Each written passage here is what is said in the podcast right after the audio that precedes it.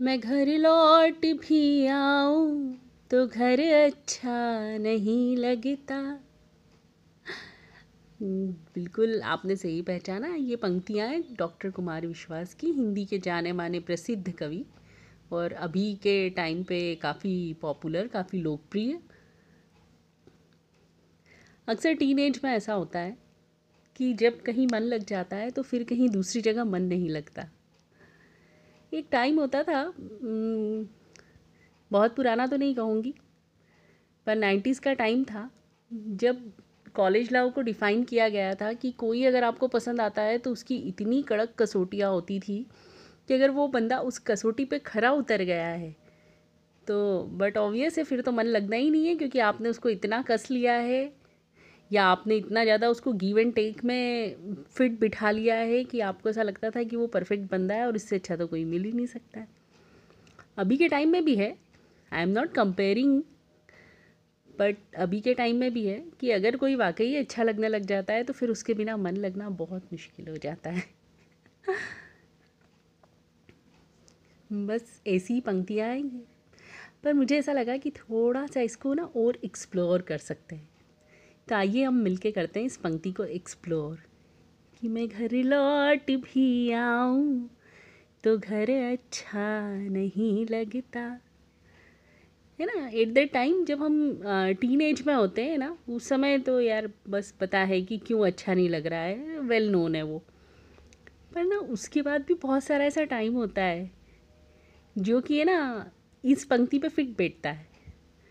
जैसे कि आप काफ़ी कुछ ऑफ़िस से थके हुए घर पहुँचे और घर के सारे सामान की लिस्ट आपके सामने है, या घर के ढेर सारे कामों की सूची आपके सामने है तो तब भी आपका दिल यही गाएगा कि मैं घर लौट भी आऊँ तो घर अच्छा नहीं लगता। या आप घर पहुँचे हैं और घर में बहुत सारे मेहमान बैठे हुए हैं और आप जस्ट मूड आपका ऐसा है कि मुझे अब रिलैक्स होना है और उसके लिए कहीं से कहीं तक कोई स्पेस ही नहीं है। तो आपको ऐसा लगता है कि ओ माय गॉड ऑफ़िस का इतना सारा टेंशन लेके मैं घर दस पंद्रह मिनट रिलैक्स होने के लिए आया और यहाँ पे तो और नए काम तैयार है सारे के सारे।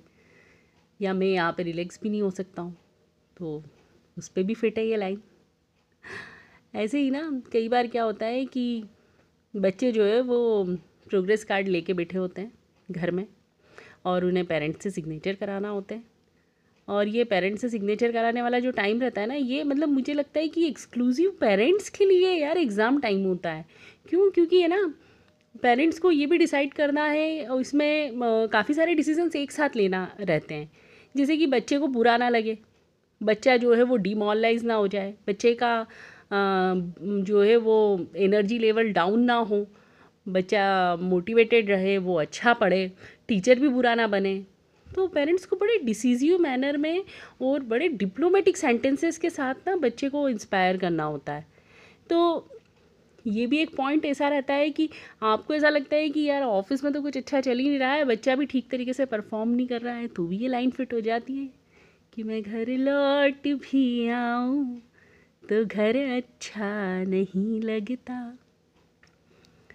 इसके बाद ना जैसे जैसे आपकी एज बढ़ती जाती है एज बढ़ने पे क्या होता है ना कि पहले तो एक चाम बना होता है कि यार मैं घर जाऊँगा और बहुत अच्छा कुछ खाने को मिलने वाला है या मतलब मम्मी ने कुछ बहुत अच्छा बनाया होगा या इट मे बी कि घर में कुछ ऐसा होगा कि मज़ा आएगा या कुछ पार्टी करेंगे। और फिर एक एज आ जाती है कि जब आपको घर में जो है वो सिर्फ़ मूंग की दाल, लौकी और इस टाइप के आपके हेल्थ इश्यूज़ को ध्यान में रखते हुए चीज़ें मिलने लगती है। तो वो भी एक पॉइंट है। जब आपको लगता है कि मैं घर लौट भी आऊँ तो घर अच्छा नहीं लगता।